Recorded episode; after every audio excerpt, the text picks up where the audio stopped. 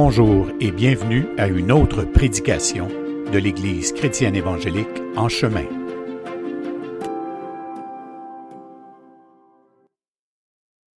OK, alors le, message d'aujourd'hui, premièrement, c'est un message pour moi. Et je vais vous partager euh, ce, message.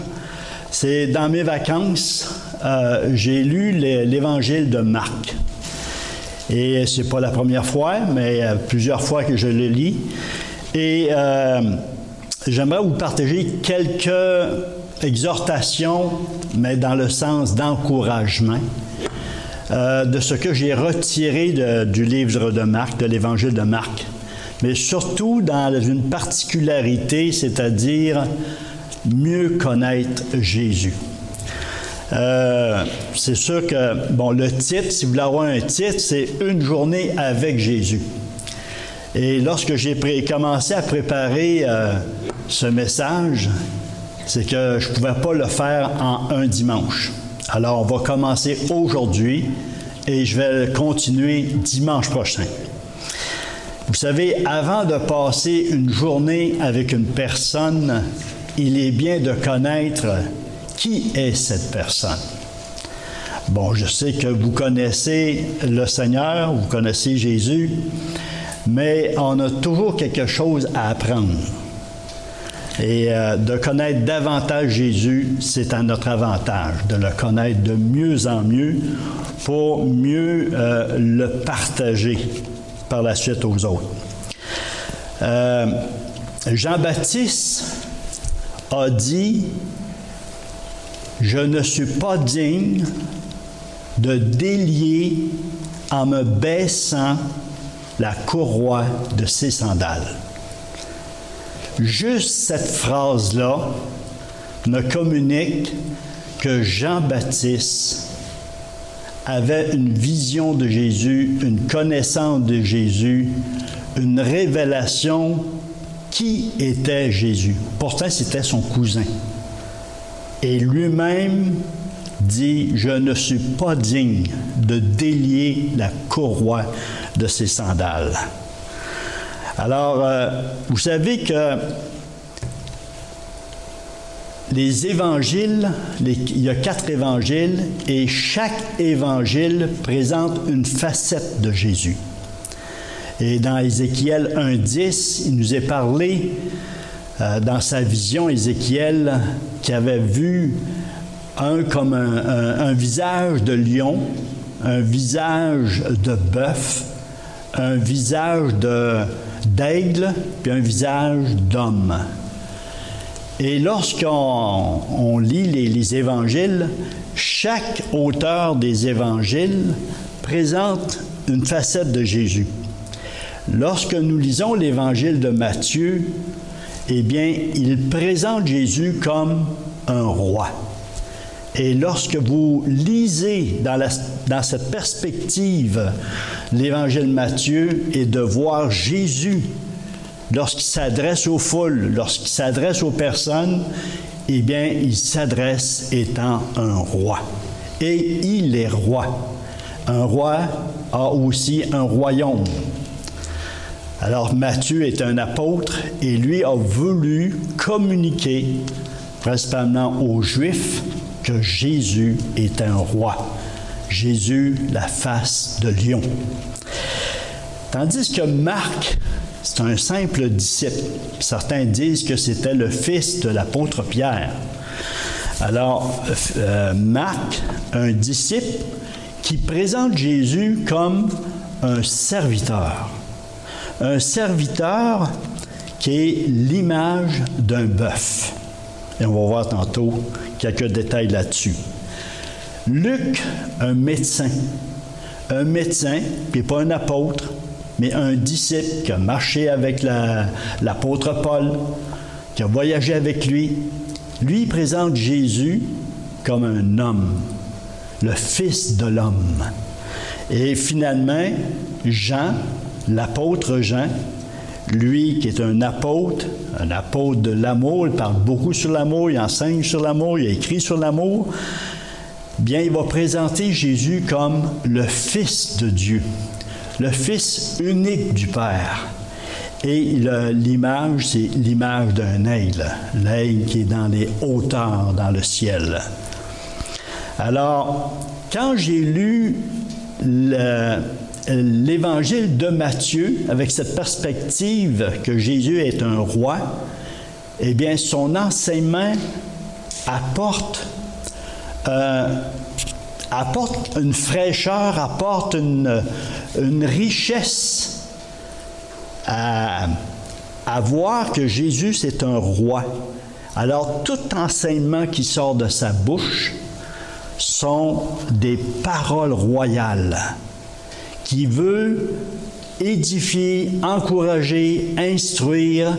Et lorsqu'il dit dans Matthieu 11, 28, qu'on utilise souvent, 28 et 29, comme euh, verset euh, d'évangélisation, il dit, Venez à moi, vous tous qui êtes fatigués et chargés, et je vous donnerai du repos pour vos âmes.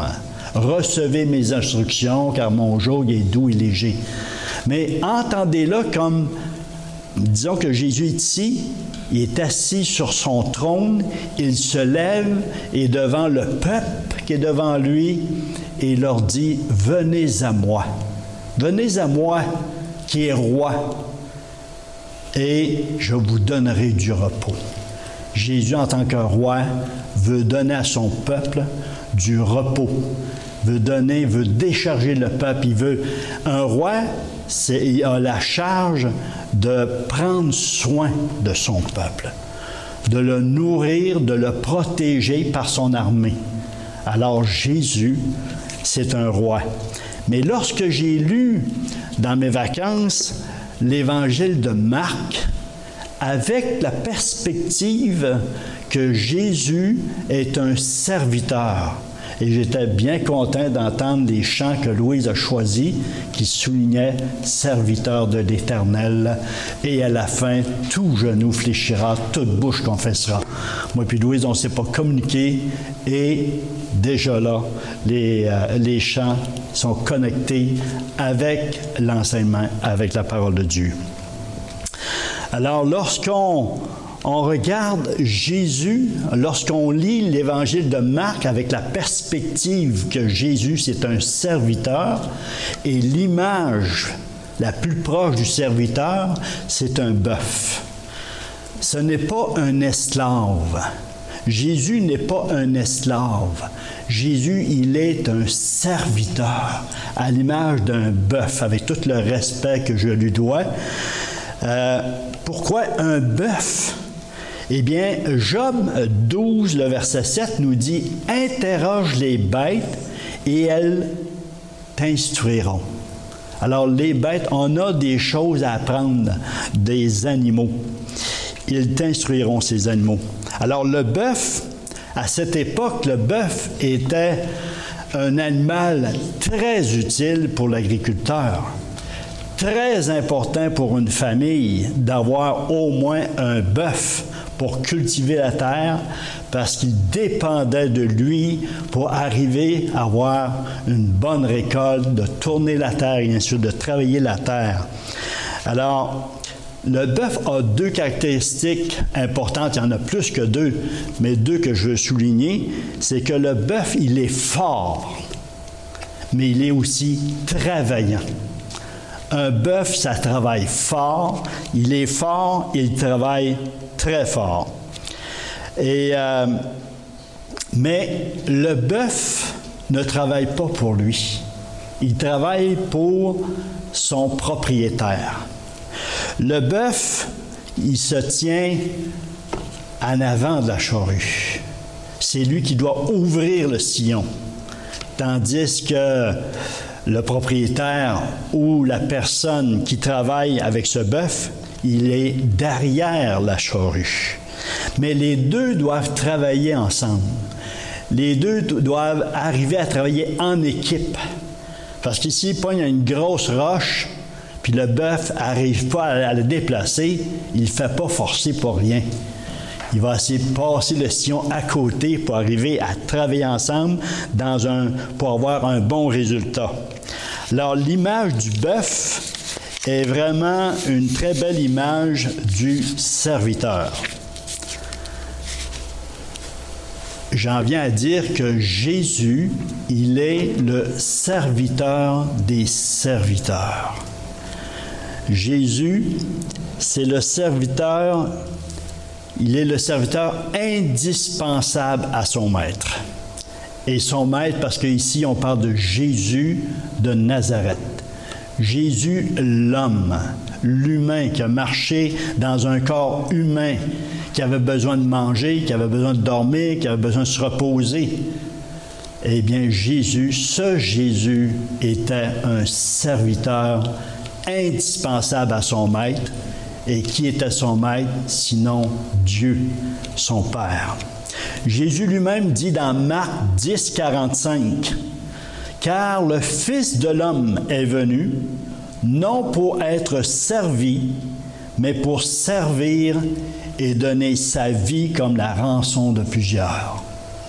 Lui-même, Jésus, n'a pas peur de dire, je ne suis pas venu pour servir, euh, pour être servi, mais pour servir. Alors, dans cet évangile de Marc, on n'oublie pas que Marc, la facette qu'il veut emmener, c'est la facette du serviteur. Philippiens 2, 6 et 7, qui précède le chant qu'on a chanté dans les versets 10 et 11, je crois. Euh, il dit Existant en forme de Dieu, n'a point regardé comme une proie à arracher d'être égal avec Dieu, mais il s'est dépouillé lui-même en prenant une forme de serviteur. Alors Jésus, volontairement le Fils de Dieu, a pris cette forme de serviteur. Il est venu servir. Alors un serviteur travaillant. Jésus ne travaille pas pour lui-même. Comme le bœuf, il ne travaille pas pour lui-même. Il est au service d'un autre. Jésus est au, il est au service de Dieu, de son maître. Ils travaillent ensemble. Le, le Père et le Fils, Dieu et Jésus de Nazareth travaillent ensemble dans un même but. Que font-ils ensemble? Et j'aime beaucoup ce verset de Acte 2, 22 qui euh, révèle vraiment que Jésus était un serviteur, il était au service de Dieu et il est dit dans Acte 2, 22, Jésus de Nazareth. Puis c'est bien précisé pour dire que l'homme, l'homme Jésus, le serviteur Jésus, Jésus de Nazareth travaille en équipe, travaille en symbiose avec Dieu. Jésus travaille pour Dieu et Dieu travaille avec Jésus, son serviteur. Dieu accomplit des œuvres extraordinaires par Jésus. Il va opérer des miracles, des prodiges, des délivrances. Alors vous aviez, je pense, le verset. Homme israélite, écoutez ces paroles Jésus de Nazareth, cet homme à qui Dieu a rendu témoignage devant vous par les miracles, les prodiges et les signes, qu'il a opéré par lui. Qu'il, Dieu, Dieu a opéré par lui au milieu de vous, comme vous le savez vous-même. Alors ce verset déclare clairement que ce n'est pas Jésus qui faisait des miracles. Jésus était le serviteur, il était le vase, il était l'instrument par lequel Dieu passait à travers lui et Dieu manifestait le royaume de Dieu, manifestait les œuvres puissantes de Dieu. Et ça, c'est extraordinaire de savoir que Jésus est le serviteur des serviteurs. Il s'est placé au service de Dieu et Dieu a passé à travers lui. Il a manifesté la puissance de Dieu et on va le voir dans le texte plus la semaine prochaine euh, comment il s'est manifesté. Alors, comme première exhortation ou premier encouragement, Jésus est notre modèle comme serviteur. Jésus, il est le serviteur des serviteurs.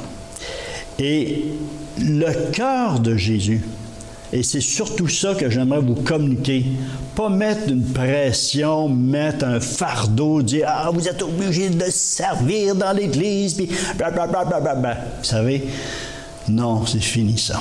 C'est fini de mettre la pression. On n'a pas à mettre de pression sur personne pour servir, mais de voir le cœur de Jésus. Moi, en relisant l'évangile de Marc avec cette perspective de serviteur, Jésus, Fils de Dieu, qui s'abaisse, qui, qui se dépouille, qui se dévait pour dire, je prends le vêtement d'un serviteur et je vais servir avec amour. Je vais donner ma vie avec amour. Alors, Jésus, on est honoré parce que Dieu, Dieu est bon. Dieu nous fait l'honneur de travailler avec lui et pour lui. Et ça, c'est 1 Corinthiens 3.9. Ils ne sont pas dans, le, euh, dans la liste. 1 Corinthiens 3.9 et 2 Corinthiens 6.1. Très longtemps, plusieurs années, je pensais travailler pour Dieu. Je dis, oh, bon, c'est merveilleux de travailler pour Dieu. Mais ce verset nous dit travailler avec Dieu. Oh, que c'est différent. On travaille avec lui et pour lui. Et parce qu'il nous a honorés, parce qu'il nous fait le privilège de le servir, vous savez, nous servons la personne la plus importante de tous les temps et de tout l'univers. Servir Dieu. Mais le servir avec joie. Le servir, comme on a chanté, oui, avec joie, avec amour. Alors, de Jean 12, 26, c'est un verset qui. Euh, pour moi, c'est un défi, ce verset-là. C'est vraiment un grand défi pour quiconque veut servir le Seigneur. Je vais vous dire pourquoi. Il dit, si quelqu'un, alors placez votre prénom, si Michel me sert, que Michel me suive, et là où je suis, là aussi sera mon serviteur Michel. Alors placez votre prénom. Si Michel me sert, le Père l'honorera. Qu'est-ce qu'il y a de plus grand? Dieu, si on sert le Seigneur, si on sert Jésus, par amour pour lui, par sa grâce, le Père est prêt à nous honorer. Il va prendre le temps de nous honorer. Alors, dans cette première exhortation, je dirais, tu cherches ton appel, tu cherches un ministère, bien, commence par celui de serviteur. Commence par celui de servante, humblement, en suivant les traces, parce que le serviteur n'est pas plus grand que son Seigneur là où le Seigneur a commencé, bien nous appelle à commencer comme lui, à être un serviteur. Et euh, tu es un serviteur, une servante du Seigneur présentement, continue à le servir sans pression. Tu as une communion avec lui, tu continues à le servir. Et, euh, mais tu peux élargir, parce que souvent, on pense à servir, mais servir dans un ministère dans l'Église. Mais il y a beaucoup plus que ça. Il n'y a pas seulement dans les ministères de l'Église qu'on peut servir. On peut servir partout. Et moi, durant mes vacances, j'ai eu la joie de servir mes trois petites filles. Je ne le voyais pas de même avant. Pensais que ça, c'était pas spirituel. Bien, un bon matin, ma petite fille a dit Grand-papa, j'aimerais ça que tu me racontes une histoire de Jésus. Wow, quel privilège de servir sur un plat la parole de Dieu à ma petite fille. Elle l'a bu, elle l'a mangé, elle a aimé cela. Une semaine, euh, trois semaines plus tard, elle dit euh, Ah, ben, ça serait le fun d'avoir une histoire. J'ai parlé, puis elle l'a choisi. C'était Samuel qui commence à entendre la voix de Dieu. Ah, c'est ma prière, c'est mon désir que mes trois petites filles puissent commencer dès leur jeune âge à entendre la voix de leur Dieu, de leur Seigneur. Entendre la voix de Dieu.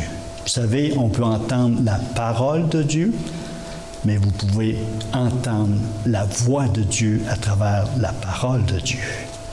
Deux choses différentes. Mes brebis entendent ma parole? Non, mes brebis entendent ma voix. Et lorsqu'on entend sa voix, wow!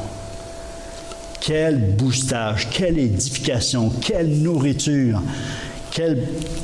Ah, je ne sais pas comment le dire. C'est tellement bon d'entendre sa voix. Deuxièmement, ma lecture, je vais vérifier là. Euh, deuxièmement, ma lecture de l'évangile de Marc m'a conduit à voir Jésus plus qu'un serviteur. J'ai remarqué dans quelques textes qu'un euh, mot revenait souvent.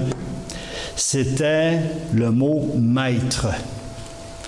C'était un disciple qui approchait, euh, un visiteur qui approchait Jésus, puis dit Maître, puis il y avait une question des chefs religieux, des scribes, des pharisiens qui l'approchaient, Maître, ou les docteurs de la loi, Maître, et les disciples, Maître, explique-nous donc, qu'est-ce que tu viens d'enseigner? Alors le mot Maître, le mot Maître a retenu mon, attention. Et euh, aujourd'hui, le mot Maître, c'est les avocats qui l'ont volé. Autrefois, euh, je me souviens lorsque j'étais à l'école, euh, euh, j'avais une maîtresse. À l'école, j'avais une maîtresse. Et elle m'enseignait mathématiques, français et ainsi de suite. Mais plus tard, on, les appelle, on ne les appelle plus maîtres et maîtresses, mais c'est des professeurs, c'est des enseignants. Alors Jésus, lui, on l'a approché. Mais dans notre société aujourd'hui, on a donné aux avocats le mot maître. Maître Jean-Guy. Hein? Un beau nom, mais quelle responsabilité aussi de porter ce nom de maître avocat. Alors, euh, quel est le travail principal d'un maître à cette époque? Il enseigne. Il enseigne. Il prêche. Il enseigne. Jésus enseigne beaucoup de paraboles. Les paraboles, c'est des, histoires euh, tirées de la, de la vie quotidienne. Il donne aussi des interprétations de certaines paraboles, surtout la parabole du sommeur qui est la clé. Jésus dit, si vous comprenez la, parabole du sommeur, vous allez comprendre aussi les autres paraboles. Elle est la clé. En privé, Jésus va expliquer ses enseignements à ses disciples. Et parfois, des gens vont l'approcher pour poser des questions et Jésus, en tant que maître, euh, exceptionnel, il va répondre par une autre question, sans leur donner la vraie réponse. Alors Jésus ne manque pas d'occasion pour enseigner. Il enseigne partout, partout, continuellement.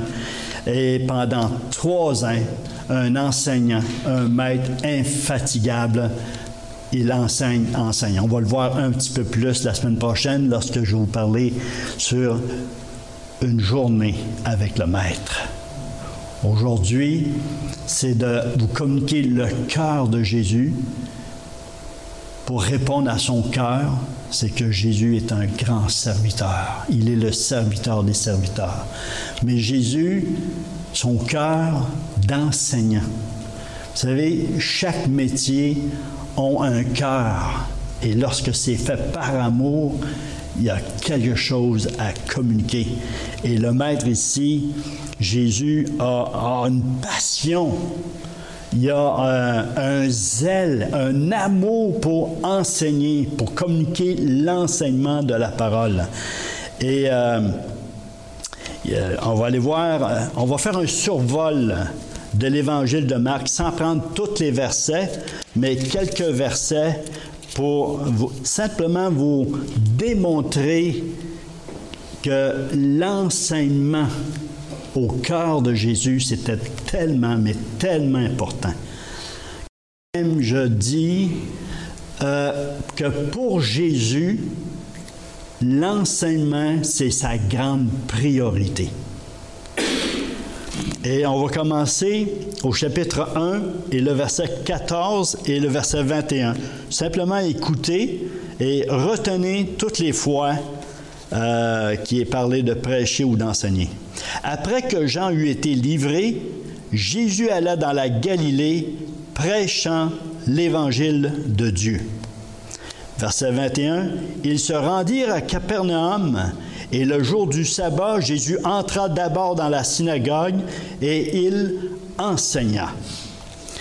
Le chapitre 2, le verset 2, le verset 1 et 2 dit, Quelques jours après, Jésus revint à Capernaum. On apprit qu'il était à la maison et il s'assembla un si grand nombre de personnes que l'espace devant la porte ne pouvait plus les contenir. Il leur annonça la parole. Et le verset 13, Jésus sortit de nouveau du côté de la mer, toute la foule venait à lui et il les enseignait. Le chapitre 4 et le verset 1 et 2, Jésus se mit de nouveau à enseigner au bord de la mer. Une grande foule s'était assemblée auprès de lui. Il monta et s'assit dans une barque sur la mer. Toute la foule était à terre sur le rivage. Il leur enseigna beaucoup de choses en paraboles et leur dit dans son enseignement, écoutez. Le verset 33 et 34 c'est par beaucoup de paraboles de ce genre qu'il leur annonçait la parole selon qu'il était capable de l'entendre. Il ne leur parlait point sans parabole, mais en particulier, il expliquait tout à ses disciples. Chapitre 6 et le verset 6. Et s'étonnant de leur incrédulité, Jésus parcourait les villages d'alentour et enseignant, en enseignant chapitre 10, le verset 1. Jésus étant parti de là, se rendit dans le territoire de la Judée au-delà du Jourdain. La foule s'assembla de nouveau près de lui et, selon sa coutume, il se mit encore à enseigner. Et chapitre 12, le verset 14 et 35. 12, 14. Et il vint lui dire, Maître, nous savons que tu es vrai et que tu ne t'inquiètes de personne, car tu ne regardes pas l'apparence des hommes, et tu enseignes la voix de Dieu, et tu enseignes la voix de Dieu selon la vérité. Et le verset 35, dernier verset, Jésus continuant à enseigner dans le temple. Alors, ces versets nous démontrent clairement que pour Jésus, le Maître, l'enseignant par excellence, sa priorité, c'est enseigner, enseigner, enseigner la parole de Dieu.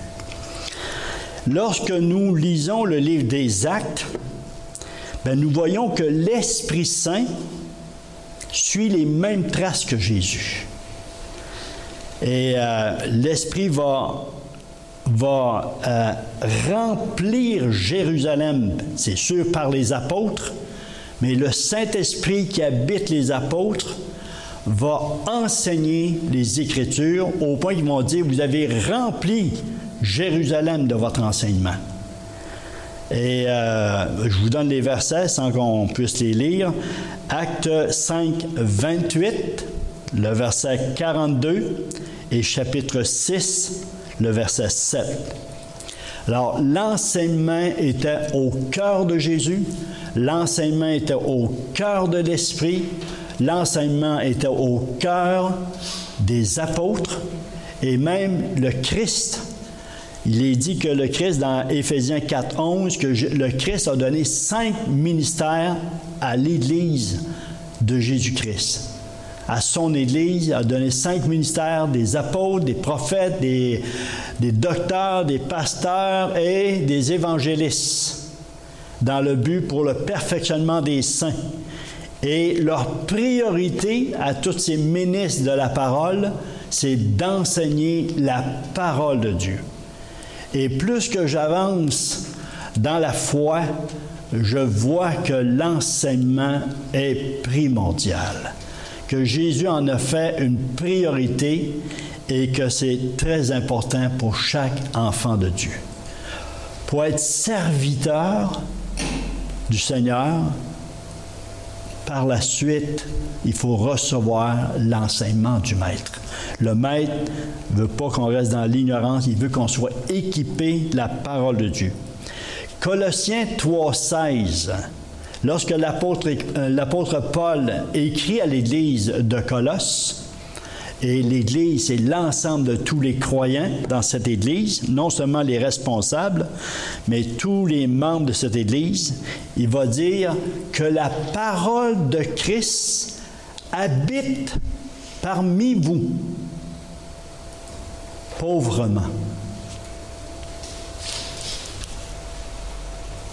Que la parole de Christ, j'ai pas eu de réaction. Abondamment. Ah! Je voulais voir si vous suiviez. Que la parole de Christ habite parmi vous abondamment. Exhortez-vous les uns les autres, instruisez-vous en toute sagesse, ainsi de suite. Alors, encore là, l'apôtre Paul dans son voyage missionnaire par l'Esprit de Dieu, une des priorités, c'était l'abondance de la parole de Dieu. Il faut qu'elle habite, qu'elle habite au milieu de vous. Et moi, je dois dire merci Seigneur pour les Zooms que nous avons eus, que nous avons encore, parce que ce n'est pas seulement euh, au ministre de la parole qu'on reçoit de la parole mais votre portion, votre partage, vos témoignages euh, amènent une édification, amènent une instruction. Et moi, j'ai été édifié à entendre des témoignages euh, que nous avons reçus à travers euh, temps de, Zoom. Et l'apôtre Paul a suivi l'exemple les traces de Jésus. Alors, êtes-vous d'accord avec moi? En voyant tous ces versets, c'est combien qu'il y en a d'autres, combien l'enseignement de la parole de Dieu est primordial? Que c'est une grande priorité pour Jésus, pour l'Esprit, pour les apôtres et pour l'Église de Colosse. Alors, que faut-il comprendre de cette grande priorité que Jésus avait et l'Esprit? Y a-t-il une instruction à retirer pour ma vie personnelle? Y a-t-il une sagesse à recevoir comme Église? Si oui, lesquelles? Si Jésus continuellement a voulu communiquer de l'enseignement de la parole, c'est parce que quelque chose que lui voit ou il voyait que nous, peut-être, on ne voit pas. Eh bien, euh, je l'ai dit souvent, moi, la parabole du semeur, c'est une parabole que j'ai lue des centaines de fois, que j'ai médité, regardé tout ça. Et un jour, cette parabole du semeur m'a vraiment saisi sur une chose. Jésus parle de la parabole du sommeur, la semence, il dit, c'est lui-même donne l'interprétation. La semence, c'est la parole de Dieu. Il ne décrit pas le sommeur. Il aurait pu dire le sommeur facile, le sommeur tatati tatata. Non, il parle de la semence. Il parle de la parole. Encore, Jésus en tant qu'enseignant, pour lui, c'est la parole. Dès le début, c'est dit que la semence tombe et les oiseaux viennent la manger. Ensuite, la, semence tombe, elle est étouffée. La semence tombe, elle est brûlée par le soleil. Une seule réussit à passer à travers tout ça pour pouvoir porter fruit. Alors pour moi, ça me communique un message, c'est que dans la quantité de paroles ou d'enseignements que j'ai reçus dans ma vie, combien a resté et porté fruit? Je suis sûr que beaucoup ont été étouffés. Beaucoup de paroles ont été étouffées, brûlées, mangées par euh, les démons. Parce que Jésus dit, c'est le diable qui vient, mais les oiseaux représentent les esprits mauvais. Euh, fait que ne sous-estimons pas la quantité des Écritures que nous écoutons je vous encourage vraiment à continuer à lire la parole de Dieu, à la partager, semer. Ce n'est pas seulement au pasteur d'enseigner la parole. Donnez la parole, donnez la parole. Euh, un de mes oncles qui a fait monter quelqu'un sur le pouce, lui a donné un Nouveau Testament et pour le remercier. Et lui l'a mis sur son siège. Lorsqu'il est arrivé à la maison, il l'a mis dans la bibliothèque. Et un de ses garçons a pris le Nouveau Testament et commencé à le lire. Et à partir de ce moment-là, on ne sait plus combien le nombre de personnes qui sont venues au Seigneur. Parce qu'il y a quelqu'un qui a donné un Nouveau Testament. Alors, vous pouvez donner un pamphlet, donner un Nouveau Testament, une Bible, donner un verset de votre bouche, écrire un verset, envoyer un verset sur Internet, sur votre Facebook. Vous ne savez pas jusqu'où cette semence peut aller. Elle peut tomber dans la terre et porter des fruits extraordinaires. Je vous encourage Donnez la semence. Donnez-en la semence. Gênez-vous pas. Pourquoi? Parce que, je vais finir avec ça, c'est que l'apôtre Paul, saisi par l'Esprit de Dieu, il va dire, dans les derniers temps, il va dire à Timothée, je t'en supplie. Il va dire plus que ça, il va dire, je t'en conjure. Conjurer quelqu'un, là, c'est supplier avec cri, avec toute une intensité. Paul communique à Timothée, écoute, prêche la parole. Tu es un homme de Dieu, Dieu t'a mis à part, prêche la parole. Pourquoi? Parce qu'il va venir un temps que les gens vont demander des enseignants pour les divertir. Des enseignants qui vont nourrir leur chair.